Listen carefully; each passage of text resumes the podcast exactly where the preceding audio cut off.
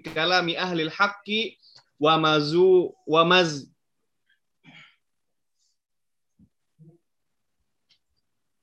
Apa lanjut? uh, ntar dulu Ustaz. Tadi Nah, sampai situ dulu artikan. tentang uh, enggak ada ya. Filsafat. Uh, sesuatu uh, hasilnya adalah sesuatu yang uh, entah itu entah itu sesuatu yang disanjung darinya atau yang tidak disanjung atau dicaci atau Hmm. yang mengkafirkan pengusungnya atau tidak dikafirkan. Terus uh, wa fihi uh, dan segala hal yang bisa dibid'ahkan dan juga tidak dibid'ahkan. Ya. Oh, namun bisa uh, wa- walakin yubda'u fihi itu uh, sini kok nggak ada ya? Wa ma yubda'u fihi uh, di sini beda Ustaz. Dan yang bisa membid'ahkan maupun yang tidak bisa membid'ahkan.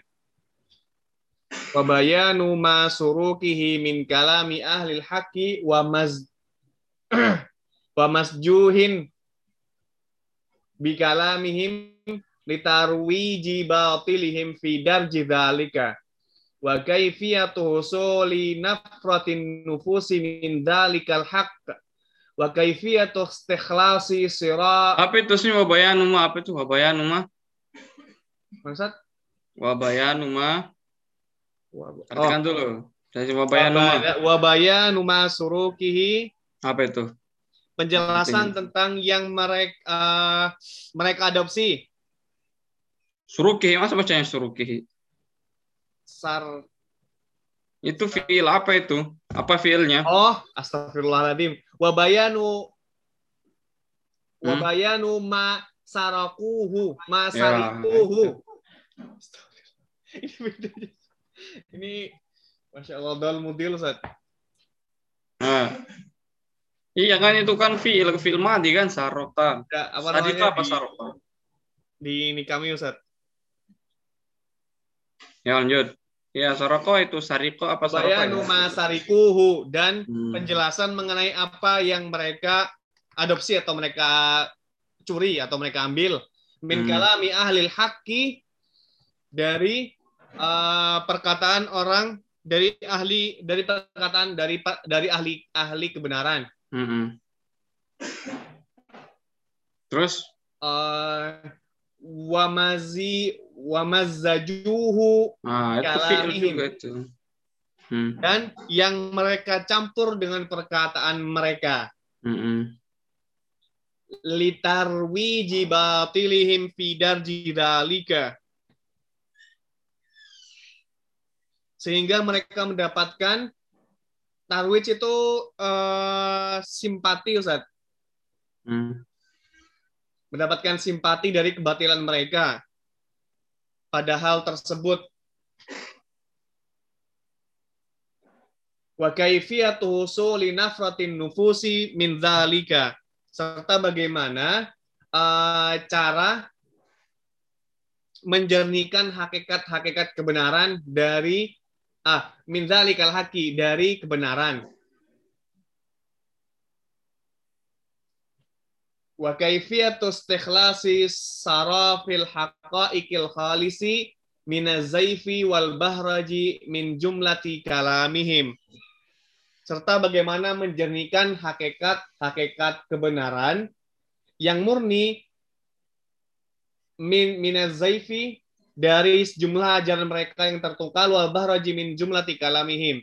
Dari ajaran mereka yang tertukar dengan yang palsu dan menyimpang Ya. Lumayan belepotan ya tapi nggak apa-apa. Bisa dipahami. Apa maknanya ini kalau kamu baca bagi pembagian kepalanya nih pembukanya? filsafat Ustaz. Iya, maksudnya apa yang akan dilakukan di situ kan pembukanya ya. Ada pembukanya di situ. yang mempelajari eh, ini filsafat yang telah Apa yang akan dia lakukan? Di sini kan Imam Ghazali menceritakan kan apa yang akan dia Ah. lakukan dalam bab Ah. ini. Nah, apa itu yang akan dia lakukan? Kira-kira kamu Sesuatu- disimpulkan. sesuatu yang mereka dapat. Eh, yang Imam Ghazali dapatkan dari pembelajaran tentang mempelajari tentang filsafat. Entah itu dari pelajaran itu sesuatu yang mengkafirkan, eh sesuatu yang bagus maupun tidak bagus dari filsafat, maupun sesuatu yang dapat mengkafirkan orang yang mengatakannya maupun yang, maupun yang tidak. Hmm. Berarti apa terus apa lagi?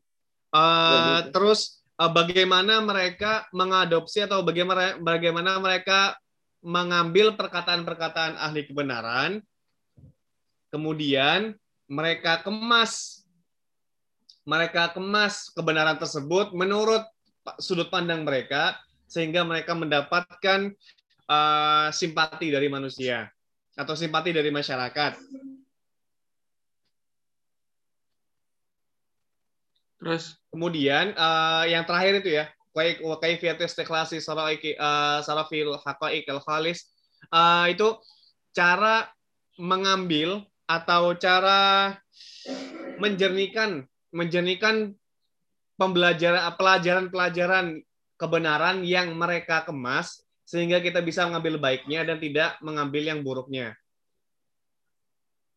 Nah, jadi kalau misalnya di secara ringkas disebutkan apa ini yang akan dilakukan oleh Imam Al-Ghazali terhadap eh, para filosof ini?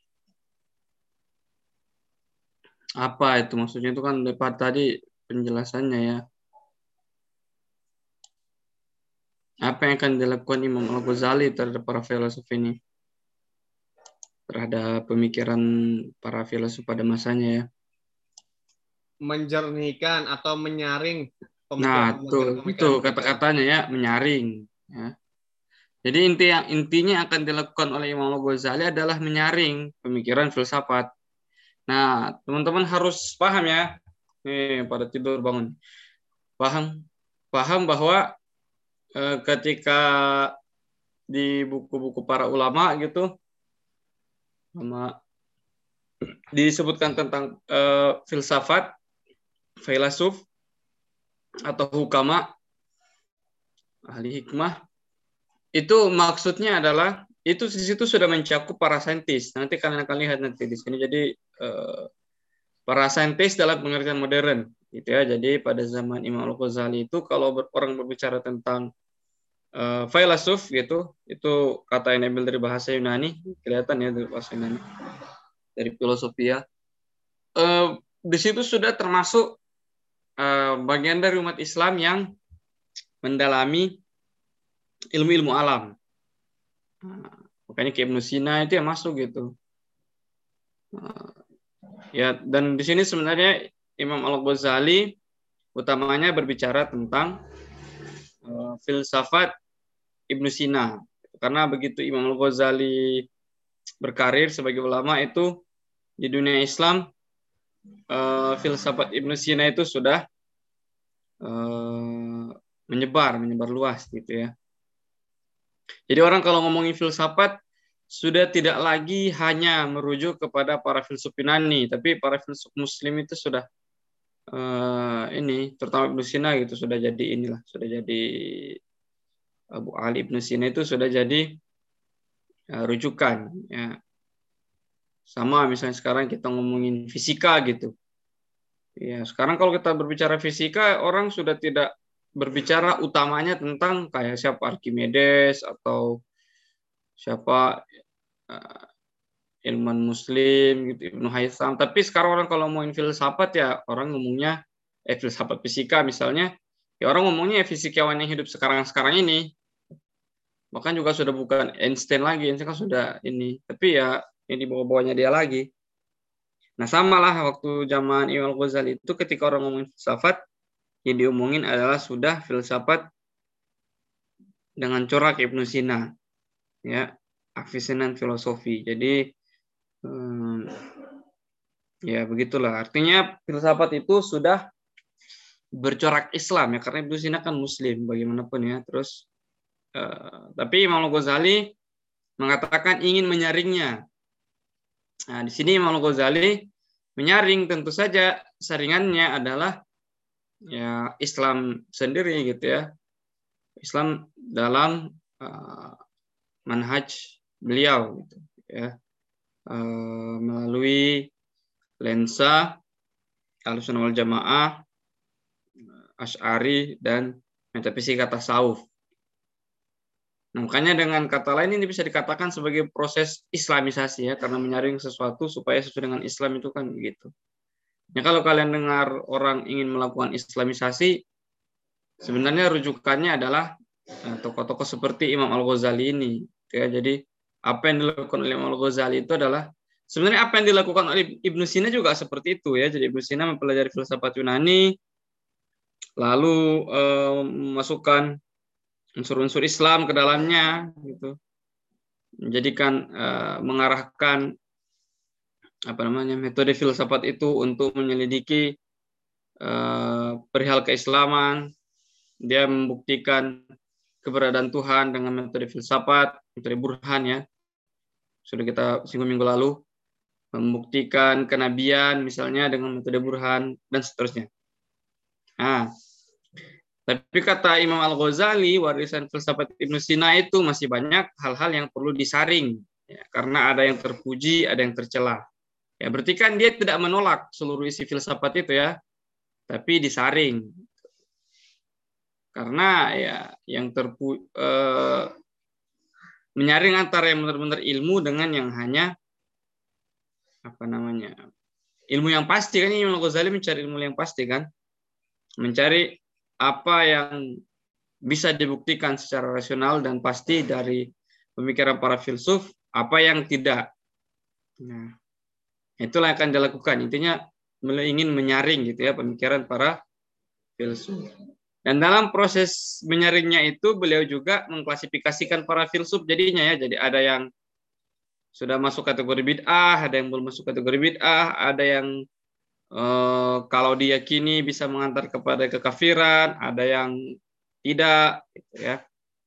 Ada yang sebenarnya itu adalah uh, apa namanya pemikiran para ahlul hak, tapi kemudian diadopsi sama para filsuf dan bercampur dengan metodologi mereka uh, dan seterusnya. Intinya Imam Ghazali tidak menolak filsafat, tapi menyaringnya gitu ya, menolak sebagian lah mungkin bisa dikatakan seperti itu.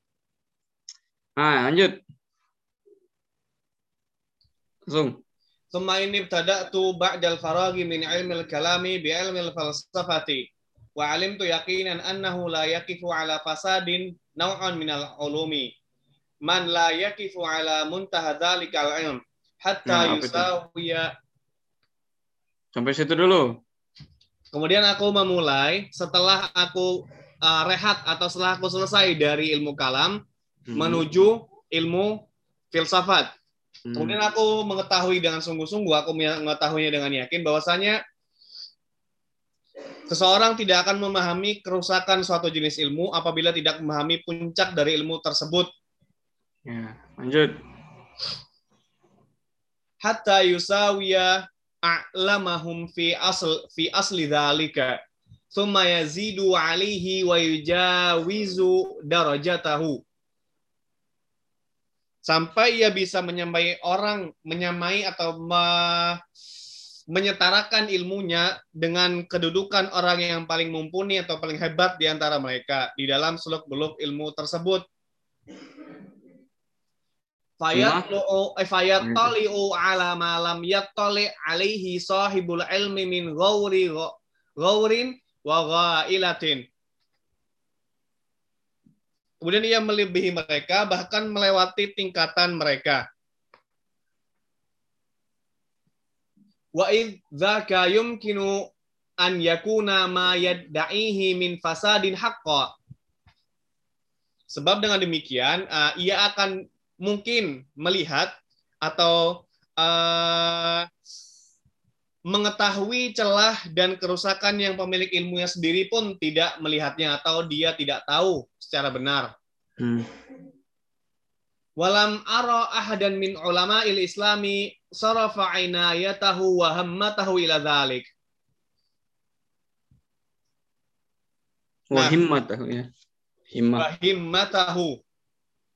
Ya. Uh, saya tidak pernah melihat seorang pun dari kalangan muslim atau dari ilmuwan muslim yang betul-betul atau serius mengarahkan perhatiannya dan keinginannya untuk mendalami ilmu ini. Nah, apa itu? Sampai di situ dulu. Apa maksudnya?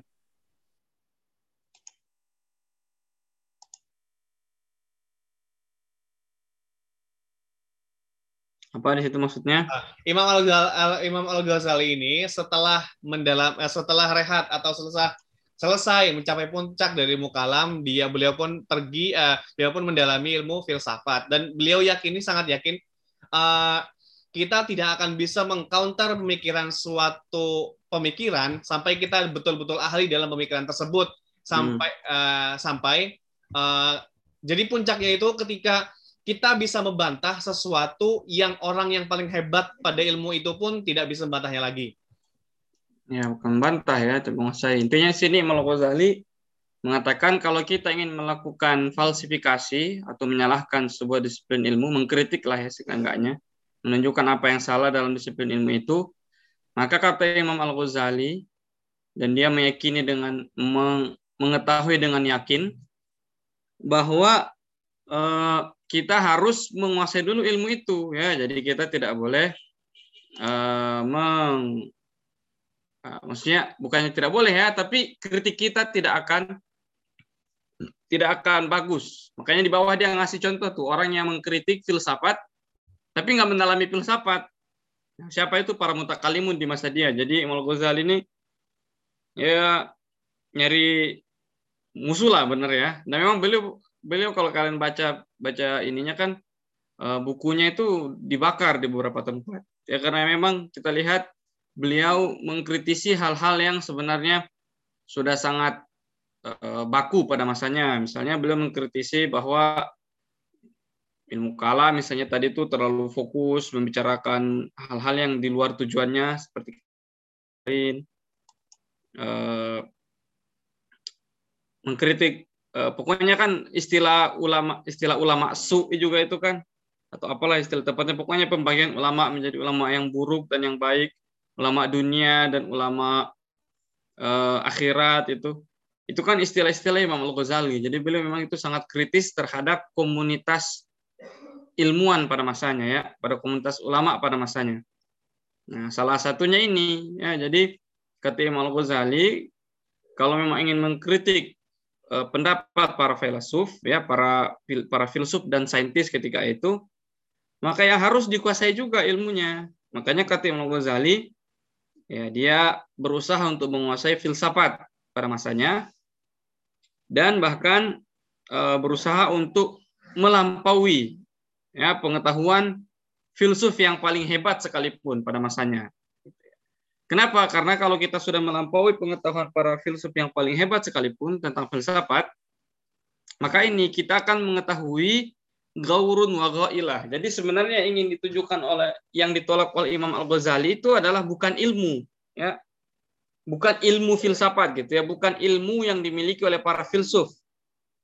Karena ilmu itu kan datangnya dari Allah, gak mungkin ada ilmu yang salah gitu ya. Yang ditolak sama Imam Al-Ghazali adalah gaurun wa ghailah.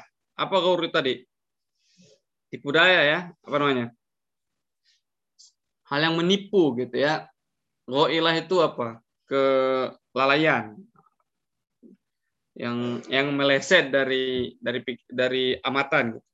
Maksudnya apa? Maksud Imam Ghazali adalah di antara hal-hal yang dianggap oleh para filsuf sebagai ilmu, sebenarnya banyak yang bukan ilmu, tapi hanyalah gaurun wa ghailah itu tadi. Nah, jadi yang ditolak oleh Imam Al-Ghazali itu bukan ilmu para filsuf, ya, tapi beberapa hal yang oleh para filsuf itu anggap sebagai ilmu, padahal bukan ilmu. Kenapa bukan ilmu? Kenapa Imam Al-Ghazali bisa mengetahui bahwa itu bukan ilmu? Dan hanya bias-biasnya para filsuf itu gitu ya. Hanya opini-opini mereka yang salah. Ya karena Imam Al-Ghazali sendiri sudah menguasai filsafat bahkan melebihi eh, para filsuf yang paling hebat sekalipun ya ada di situ apa itu tadi yujawizu darajatahu ya uh, yusawi a'lamahum kemudian fi asli dalika maksudnya Imam Ghazali sudah mengetahui pokok-pokok ilmu tersebut ya pokok-pokoknya dia sudah ketahui metodologinya dia sudah tahu bahkan yazidu alaihi wa yujawi wa yujawiza darajatahu bahkan melampaui ya Jadi itu kata Imam Ghazali. Jadi kalau kalian mengkritik sesuatu, kalian harus menguasai sesuatu itu bahkan melebihi penguasaan orang tersebut. Makanya kan seru ya kalau kita nonton apa misalnya debat gitu ya, debat agama lah. siapa misalnya Zakir Naik versus siapa gitu. Kenapa seru biasanya Zakir Naik ditonton meskipun saya juga banyak yang saya tidak setujui atau tidak saya begitu suka dari beliau. Bukan beliaunya ya, tapi beberapa kata-katanya lah mungkin yang ya bahaya ya, gitu. Seperti apa Ustaz? Ya, bukan bahaya sih ya. Itu nggak usah lah itu. Usah ke situ dulu. Maksudnya uh, Zakir Naik tidak perfect lah ya jadi manusia. Kalian carilah ulama yang mengkritik beliau pasti banyak. Tapi meskipun begitu, kalau Zakir Naik itu mendebat, misalnya lawan debatnya, kenapa menjadi seru dan meyakinkan? Karena Zakir Naik bisa menunjukkan bahwa dia lebih tahu, ya, dia lebih tahu misalnya tentang teologi daripada seorang teolog Kristen sendiri. Nah itu kan begitu yang dicari sama Imam Ghazali kan. Misalnya kalian ya sebagai ulama Muhammadiyah tiba-tiba ada orang yang mengkritik majelis tarji. Terus ternyata orangnya itu lebih tahu HPT daripada kalian. Ya kalian pasti tidak akan bisa berkutik. Nah, dan kritiknya menjadi lebih ya lebih gigit lah gitu ya, lebih otoritatif.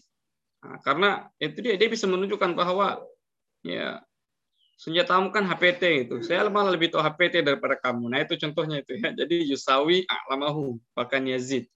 Seperti itu. Jadi kata Imam Ghazali kalau mengkritik filsafat, kita harus lebih pintar berfilsafat daripada filsuf yang paling hebat sekalipun. Itu baru bisa ini, baru kritiknya bisa dianggap gitu.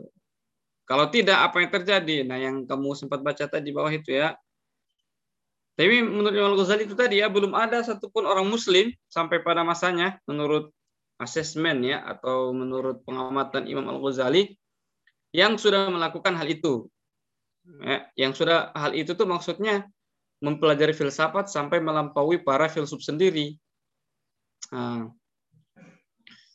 kata Imam Al-Ghazali, bahkan kalau misalnya kita cek buku-bukunya para mutakalimun, ya para mutakalimun ini kan musuhnya para filsuf ya, para filsuf ya. Jadi para mutakalimin itu berdebat dengan para filsuf, filsuf dalam banyak hal. Kata Imam Al-Ghazali, buku-bukunya para mutakalimun yang tujuannya itu pengen me, apa tadi itu pengen mendebat gitu ya. Pengen ini para para mutakalimin itu istagalu birraddi alaihim ya. Menyebutkan diri untuk mengkritik pemikiran para filsuf.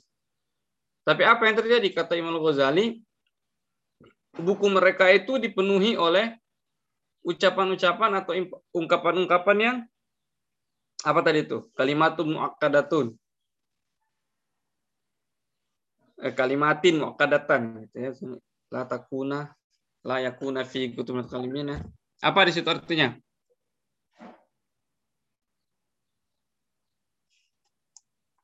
Hah? Mana tadi yang baca? Miftah saat Hah? Apa tuh artinya tuh? Kalimat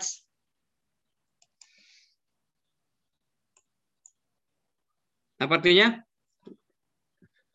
Apa tadi artinya kamu bacanya? Belum sampai sini, Ustaz. Ah, tadi sampai di mana? Sampai atasnya lagi, Ustaz. Sudah sampai walam yakun fi kutubin kalimin. Sudah belum? Ah, belum ya? Sampai sampai ila zalika tadi. Oh, gitu ya. Sudah baca dulu ya. Ah, jadi kata jadi bukannya belum ada gitu ya orang muslim yang mengkritik uh, filsafat atau para filsuf di masa Imam Ghazali Cuma kritik-kritik itu kurang jos. Kenapa? Karena mereka sendiri pengen mengkritik filsafat tapi tidak mendalami filsafat. Gimana caranya gitu ya. Barulah di situ yang Ghazali ngasih contohnya orang-orang yang mencoba mengkritik. Coba baca dulu berarti itu. Alam yakun.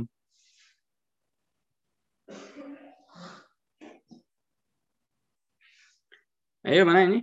Monggo. Mikro.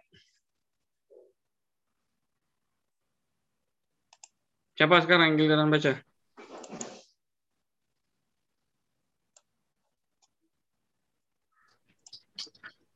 Orangnya tidak ada, Ustaz.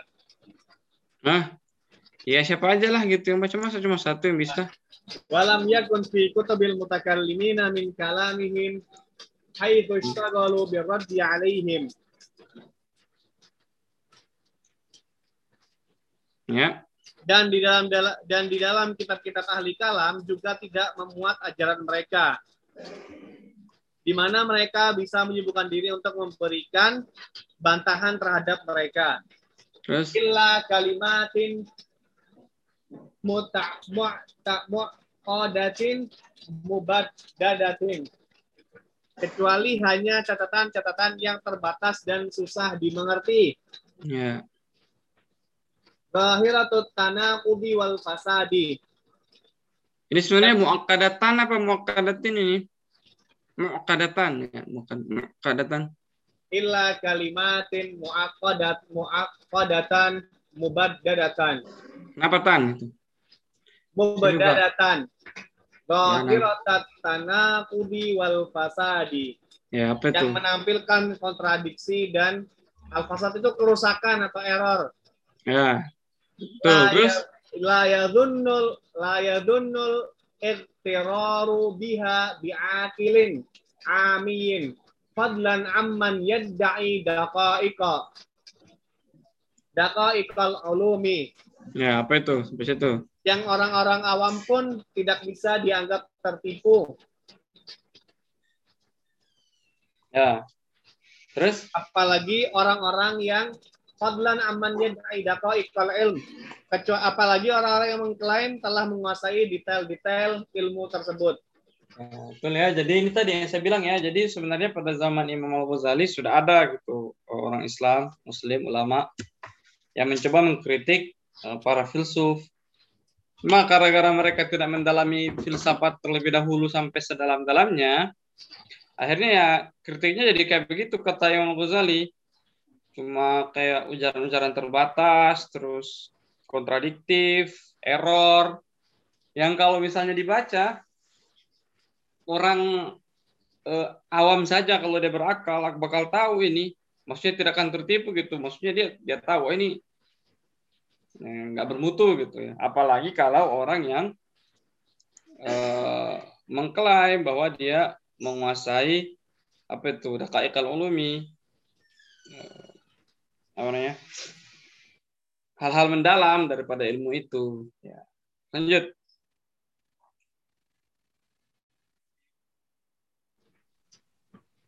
Fa'alim tu eh fa'amil tu mati fa'amil tu an alim tuh tahu? Masa fa'amil tuh oh pasti salah lagi fa'alim tu an raddal madhabi qabla fahmihi walittila'i eh walittila'a ala kanhihi ramyun kenapa itilah walittila'a kenapa itilah itu uh, isim anna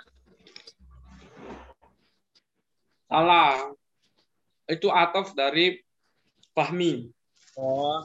Fa'alim tu anna raddal madhabi qabla fahmi walittila'i ala kanhi ramyun fi aimayatin. Nah, betul. Oleh karena itu saya tahu bahwa uh, saya mengetahui bahwa uh, menolak mazhab sebelum memahaminya walittila'i ala kanhi dan menelaah intisari ajarannya Ya, bagaikan melempar dalam fi aimayatin itu kegelapan Ustaz. Nah, betul ya. Jadi kalau mengkritik sesuatu padahal belum mendalaminya ya itu kayak melempar dalam gelap. Asal lempar aja, syukur-syukur kena gitu ya. Nah, itulah itu anu perumpamaan Imam Al-Ghazali. Ya, jadi Imam Al-Ghazali kalau menulis suka pakai perumpamaan kan ya, sudah saya bilang dari awal. Jadi beliau itu sangat ya bisa dikatakan imajinatif bahasanya gitu ya. Nah, kalau dibaca itu kita bakal membayang-bayangkan melempar dalam gelap. Oh, itu kayak Nah, tasbih yang bagus ya. Melempar dalam gelap kan apakah bisa kena ya? Bisa aja, tapi kalau kena cuma kebetulan. Ya, jadi kalau ada kritik pada filsafat pada masa Imam Ghazali itu yang kok benar, ya kebetulan aja gitu. Dan kebanyakan nggak kena. Nah, lanjut.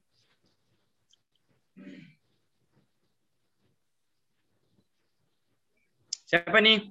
Antum lagi apa yang lain? Ini yang merojaah hilang orangnya nih. Kelompok selanjutnya Ustaz. Ya. Siapa? Terserah. Siapa aja? Langsung, langsung. Ayo, Ustaz. Ya, langsung, langsung. Fasyamarat an syakil jaddi fi tahsili dzalikal ilmi minal kutubi bimujarradil mutala'ati min ghairi isti'anatin bi ustazin wa mu'allamin wa mu'allimin. Ya. Maka uh, saya memulai secara serius dalam menghasilkan ilmu ini dari berbagai kitab dengan belajar secara mandiri tanpa bantuan uh, seorang ustadz dan mualim. Nah, bimujaradil mutala'ati apa artinya bimujaradil mutala'ati? Min ghairi isti'anatin bis bi ustaz. Ya, dengan hanya mutola'ah itu membaca itu ya. Dengan hanya membaca buku. Jadi Imam Ghazali mempelajari filsafat itu ya dia baca aja buku-buku para filsuf tanpa berguru. Oh, namsat. Terus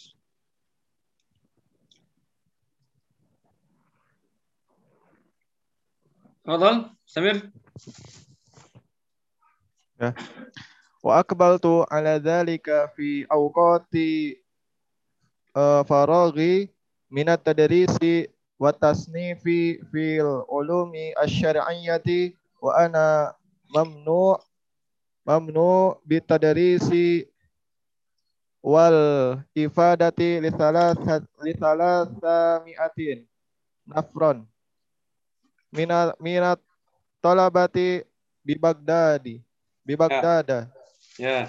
ya. tuh. Uh, dan hmm? aku telah memfokuskan pada yang demikian itu uh, dalam waktu-waktu kosongku. Hmm. Dari mengajar dan mengarang dalam ilmu-ilmu yang syar'i dan hmm aku uh, mempunyai beban untuk mengajar dan memberikan faidah uh, sebanyak 300 300 yang muncul da dari apa murid-murid di kota Baghdad. Apa itu maksudnya?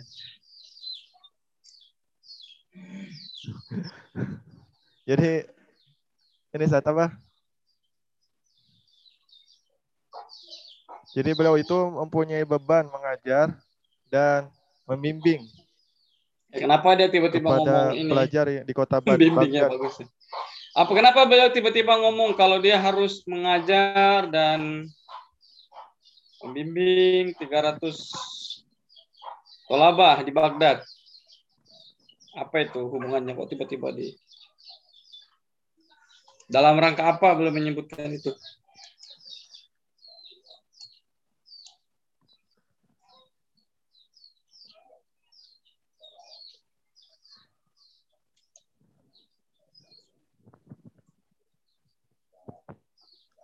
Dalam rangka ini set apa mengamalkan ilmunya set apa ada hubungannya maksudnya kenapa dia menyebutkan itu? Ya. kurang saat kalau itu. Oh, ya. ya maksudnya kenapa dia ngomong gitu tuh? Apa hubungannya dalam paragraf ini tuh? Dalam rangka apa belum menyebutkan itu? Ya orang kalau menuliskan menyampaikan sesuatu mesti ada tujuannya kan kalau kamu baca tadi dari atas itu maksudnya apa itu?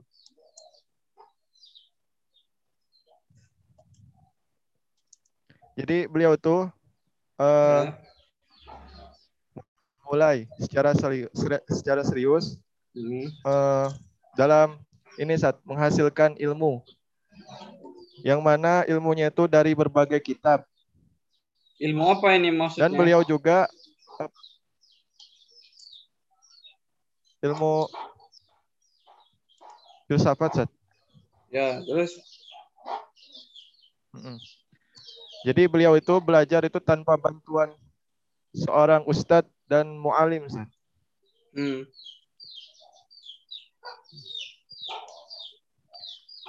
Lalu Terus? beliau itu uh, memfok apa memfokuskan pada waktu kosongnya untuk mengajar dan mengarang mengarang apa dalam ilmu-ilmu syar'i. Padahal beliau itu mempunyai beban Bebannya itu mengajar dan membimbing 300 pelajar di kota Baghdad. Ya, jadi kan tadi Imam Ghazali cerita ya bahwa dalam rangka mengkritik filsafat, ya, kita harus mempelajari filsafat karena kata dia tidak mungkin seseorang etikanya bisa bagus kalau dia sendiri tidak mempelajari ilmu yang akan dia kritik itu. Maka beliau pun mempelajari filsafat hanya dengan buku-buku saja, ya, Mujaradil Mutola'ati, hanya dengan membaca buku. Itu pun di sela-sela waktu luangnya, itu kan fi awqati itu ya. Di sela-sela waktu luangnya. Kenapa? Karena waktu itu dia sangat sibuk. Sibuk ngapain? Ya, sibuk mengajar dan menulis. Ya, bahkan dia harus mengajar 300 mahasiswa di Baghdad 300 mahasiswa itu kalau zaman modern itu berapa kelas ya? Ya misalnya satu kelas 30 ya 10 kelas dia Tapi dulu kan mungkin nggak tahu bagaimana sistemnya ya. Muhadarah umum aja gitu ya. Nah, jadi Imam Ghazali itu sibuk mengajar di Baghdad.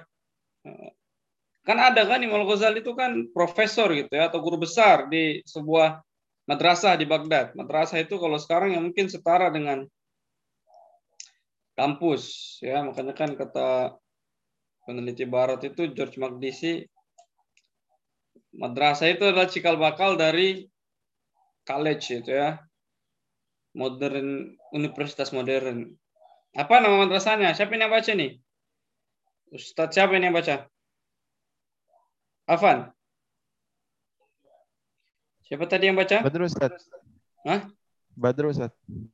Ya, apa nama madrasahnya Imam Ghazali? Badru Tamam. Ada yang tahu nggak? Oh, yang tahu ini berarti baca nih biografi Imam Al Ghazali ini. Ini kan sejarah pemikiran Islam juga itu penting juga itu. Saya belajar sejarah pemikiran Islam nggak tahu nama kampus Islamnya. Apa namanya? Ada tadi yang buka mic itu ngomong ya, saya nggak nggak dengar. Madrasah Nizamiyah, Ustaz. Ya benar ya, nah, Madrasah Nizamiyah. Ini tuh Imam Al-Ghazali itu mempelajari filsafat di waktu-waktu luangnya. Itu ketika beliau sedang menjadi guru di Madrasah Nizamiyah. Dibayangkan aja itu ya. Dia bisa menguasai filsafat hanya dengan membaca. Itu pun membacanya di waktu-waktu luang gitu, waktu-waktu slownya gitu. Karena dia harus menulis buku-buku syariah, ya maksudnya ini buku-buku kayak fikih, usul fikih gitu, kalam. Sembari ngajar juga 300-an mahasiswa. Wah, itu kan luar biasa ya. Nah, itu yang kenapa itu itu kenapa dia menceritakan kalau dia ngajar 300 orang, 300-an gitu ya. 300 orang diajari. Nah, terus lanjut. Ya, intinya begitu ya. Jadi Imam Ghazali belajar filsafat hanya di waktu-waktu luangnya. Itu pun cuma baca buku, nggak pakai guru. Tapi meskipun begitu, beliau itu betul-betul menguasai filsafat. Buktinya apa? Itu terbukti dari karyanya. Kan dari situ ya kita tahu seorang benar-benar ahli dalam satu bidang itu dari karyanya. Imam Ghazali kan menulis tentang filsafat ya. Salah satunya misalnya yang paling jelas adalah, Anda tahu nggak kitab Imam Ghazali dalam bidang filsafat? Tahaput Palasipa. Ya, Tahaput Palasipa itu kan sudah Oh ya ini ya. Ya. Belumnya eh setelahnya. Itu sudah membantah filsafat ya atau oh, filsafat ya, tapi membantah para filsuf. Jadi Imam Ghazali itu bukannya menolak filsafat, tapi dia mengkritik para filsuf. Ya, artinya ada bagian dari filsafat yang bisa diambil. Filsafat maksudnya di sini adalah kelompok ilmu-ilmu yang dipelajari oleh para filsuf pada masa Imam Ghazali. Misalnya apa? Misalnya ilmu mantik. Ya, Imam Al-Ghazali lah ulama yang bertanggung jawab memasukkan mantik ke dalam usul fikih. Sehingga sampai saat ini ilmu mantik itu dipelajari di pesantren-pesantren. Ya, kecuali PUTM kayaknya. Eh, belajar mantik nggak di PUTM? Nggak paham.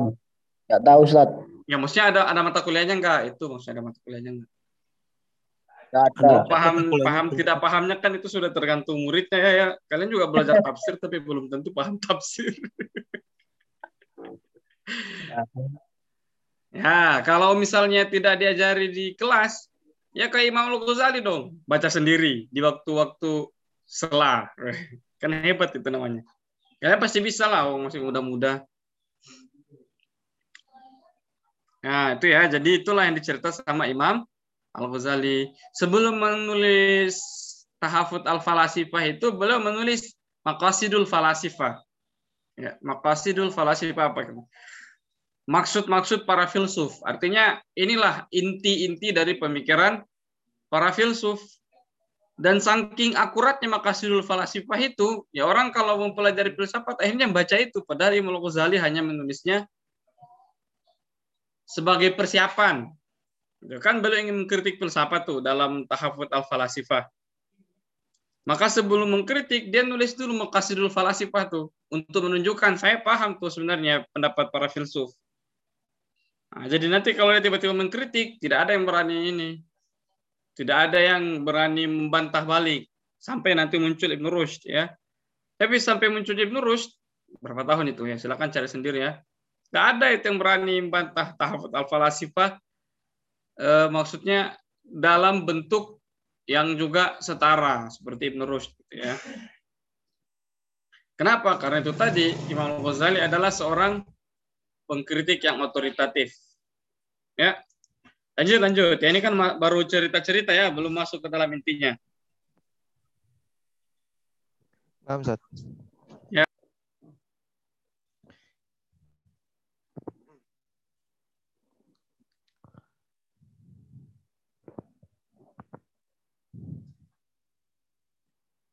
Sebentar, Ustaz. Ayo lanjut baca.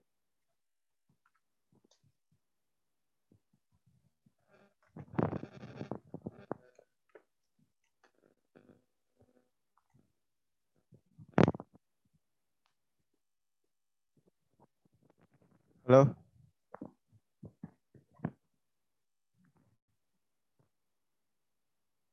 Halo. Kan tadi saya mute ya. Baca aja, saya dengarin. Tidak ribut dari saya, makanya di tempat saya saya mute.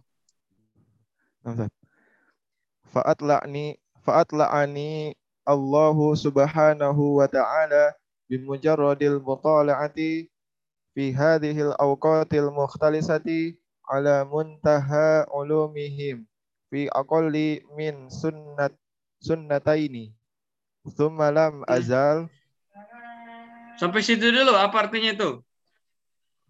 oh lam sat Ya, lanjut. Per kalimat-kalimat ya, Berena. Ya, dari fa'at la'ani apa itu? fa'at la'ani eh, kemudian telah memunculkanlah kepadaku Allahu Subhanahu wa taala bimujarradil mutala'ati eh, dengan semata-mata menelaah fi hadhil awqatil mukhtalisati pada waktu-waktu yang senggang ala muntaha ulumihim pada puncak ilmu-ilmunya, ilmu-ilmu mereka fi aqalli min sunnataini pada paling sedikit dari dua tahun.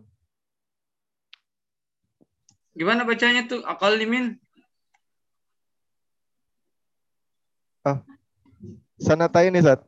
Ya, Ya, Zat. lebih sedikit dari atau kurang dari dua tahun. Oh, kurang. Ya bukan paling sedikit dari dua tahun. Paling itu kan ini ya apa namanya superlatif itu paling ini kan hanya lebih ya lebih sedikit dari dua tahun ya terus jadi beliau itu bisa men- memahami filsafat sampai seluk beluknya dengan pertolongan Allah nah itu ya jadi ini kembali ke konsep yang berkali-kali kita sampaikan di dari awal ya bahwa pada akhirnya yang membuat kita paham sesuatu itu adalah Allah. Ini sebenarnya Imam Ghazali ngasih contoh nih, ya. Bukan guru. Karena kalau yang bikin orang paham guru, pasti Imam Ghazali tidak akan paham filsafat orang dia ada guru nggak ada gurunya gitu ya bukan juga uh, waktu yang santai waktu yang luas. Orang dia cuma memanfaatkan waktu-waktu sempit di antara kesibukannya. Nah, tapi dengan pertolongan Allah. Nah, cuman ya itu dia ya. Ya tetap aja berguru itu perlu juga. Karena bagian dari ikhtiar. Nah itu dengan pertolongan Allah itu kan yang kita sudah bicara tentang kasyaf kemarin tentang tentang tentang konsep ilmu sebagai cahaya dan seterusnya. Jadi dengan begitu Imam Ghazali cuma uh, butuh waktu dua tahun ya untuk memahami filsafat pada masanya. Dan ini termasuk ini loh ya kalau itu dia kalau filsafat itu maksudnya termasuk ya ilmu-ilmu yang masuk fisika kalau zaman sekarang dan astronomi kayak tentang planet, tentang ukur mengukur dan seterusnya. Itu dikuasai sama Imam Al-Ghazali semua itu. Ya. Ya, lanjut, lanjut. Summa lam azal awatibu ala tafakkuri fihi ba'da fahmihi qoriban uh, min sanatin. Hmm. awaiduhu wa arad wa arad wa arad U'a awiduhu awada yu awidu oh, awiduhu awiduhu ya. Wa ardaduhu. Apa anunya itu wazannya itu? Af'ala, yuf'ilu. Ardada Apa itu ardada? Itu fi'il apa itu? Fi'il madi apa fi'il mudhari? Apa kira-kira fi'il mudhari? Itu kan fi'il mudhari ya, karena ada a, a di situ ada ada hamzah atau apalah ini ada alif ada. Oh. Ya. Nama ardaduhu. Apa itu? Isim fi'il madinya apa?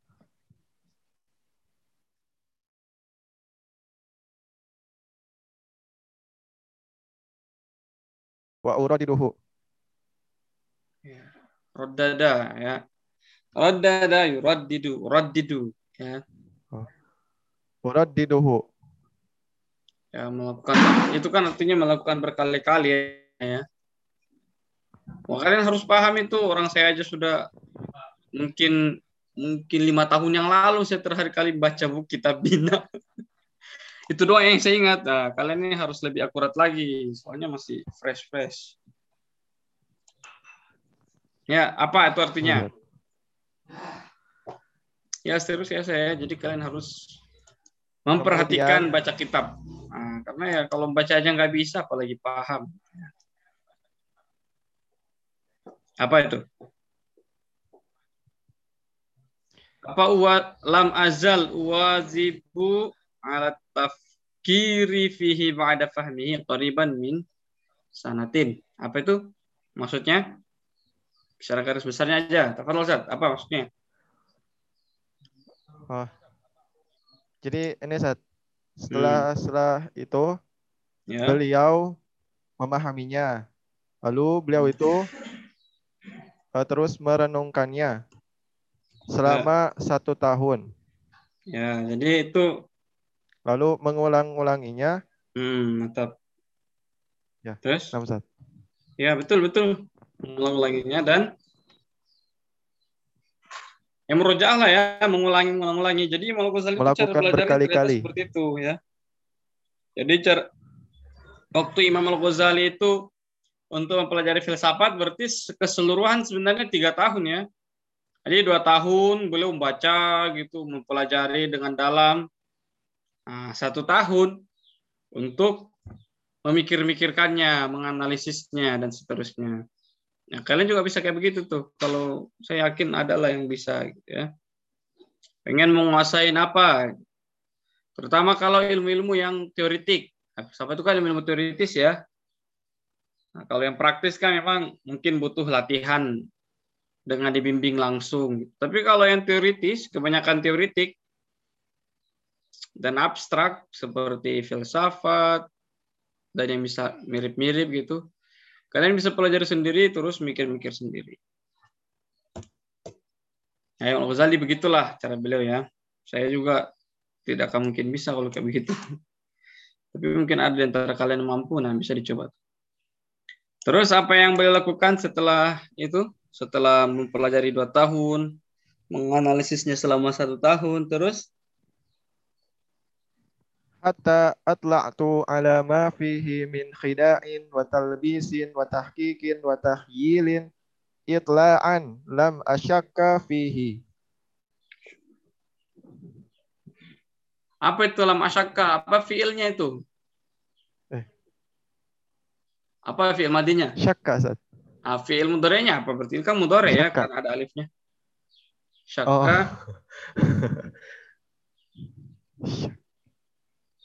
Apa itu? Syakka. ya syukur. Saya beneran nanya nih, saya nggak tahu juga. Syakka ya syuku apa bukan? Bentar. Cari di kamus. Ya sudah, apa dulu tuh? Ya, artinya. Syakka ya syuku tuh. kalau Oh, syakka ya syukur, Ustaz. Nah, berarti lam asyuk Ya, syukur, terusnya. Mana? Lam asyukku fi fihi. Ya, gimana tuh berarti?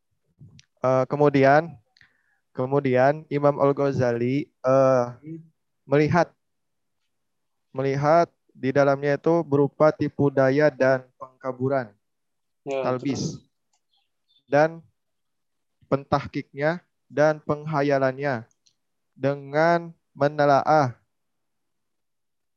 Lalu Imam Al Ghazali tidak meragukan di dalamnya itu. Nah, apa maksudnya itu? Maksudnya tadi kan terjemahannya lah itu ya. Kalau maksudnya apa itu? Ya setelah dia pelajari dua tahun, dia pikir-pikirkan selama setahun, pikir-pikirkan itu menganalisis ya. Jadi dia pelajari benar setahun itu kayak gimana, dua tahun dia baca, setahun dia menganalisis. Nah, terus apa yang terjadi setelah itu? Karena di situ hatta ya, hatta atau hatta ittala'atu berarti kan hasilnya itu ya ala ma fihi min khida'in wa talbisin wa tahqiqin wa takhyilin ittila'an lam asyuk fihi.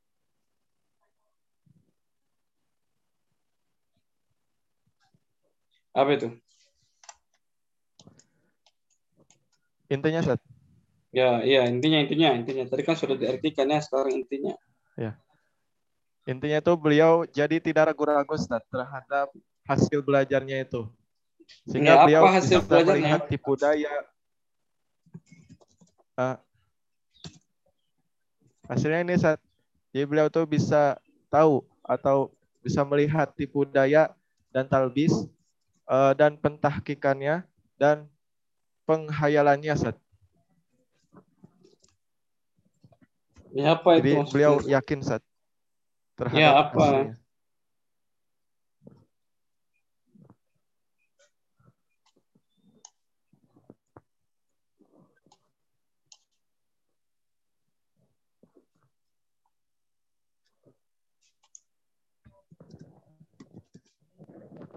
Nah, itu ya. Bagus, tadi sudah bagus terjemahannya. Jadi, setelah memikirkan tahun itu, Imam Al-Ghazali kemudian bisa menemukan hal-hal apa itu? Mafihi. Apa yang di dalam filsafat itu berupa apa khidaun tadi khidaun apa? Khidaun apa khidaun. Tidak itu tipu daya. Nah, tipu daya. Talbis apa talbis?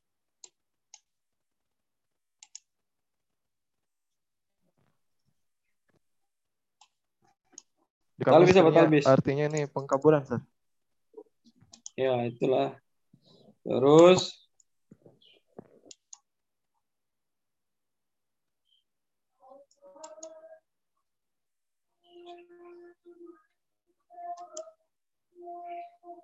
Ya, intinya setelah semua itu Imam Ghazali kemudian yakin benar ya.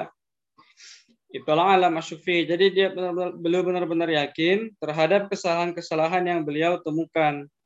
Ya, jadi yakin banget kalau yang ditemukan itu betul kesalahan nih. Nah, itulah yang akan dia ceritakan kepada kita ya. Kesalahan-kesalahan itulah yang akan beliau sampaikan kepada kita. Ya, karena sudah waktunya sudah habis, ya sampai sini dulu. Ya nggak apa-apa ya. Pas banget ini. Jadi eh, pertemuan minggu depan insya Allah kita sudah langsung mempelajari apa saja itu kesalahannya filsafat yang kesalahan para filsuf yang sudah ditemukan oleh Imam Al-Ghazali. Karena kan tadi sudah kita baca latar belakang sejarahnya ya atau ceritanya ya ceritanya beliau merasa belum ada satupun ulama Islam yang mengkritik filsafat berdasarkan pengetahuan yang mendalam terhadap filsafat itu. Yang ada hanya buku-buku yang kurang mendalam sehingga kata Imam Al-Ghazali orang awam sekalipun seandainya baca buku-buku itu akan tahu kalau ini bukan kritik yang bagus nih. Maka Imam Al-Ghazali meluangkan waktunya di sela-sela belajar, sela-sela mengajar dan menulis untuk mempelajari filsafat secara otodidak. Dia baca sendiri tuh. Dua tahun dia baca, dia sudah tahu pokok-pokok filsafat. Setahun dia analisis, dia bisa menemukan beberapa kesalahan-kesalahan dalam filsafat. Ya, jadi riset atau penelitian. Waktu lama penelitian Imam Al-Ghazali untuk menulis buku seperti Tahafut Al-Falasifah itu ternyata hanya tiga tahun ya. Luar biasa. Nah apa kesalahan-kesalahan yang kemudian ditemukan Imam Al-Ghazali? Nah itulah yang akan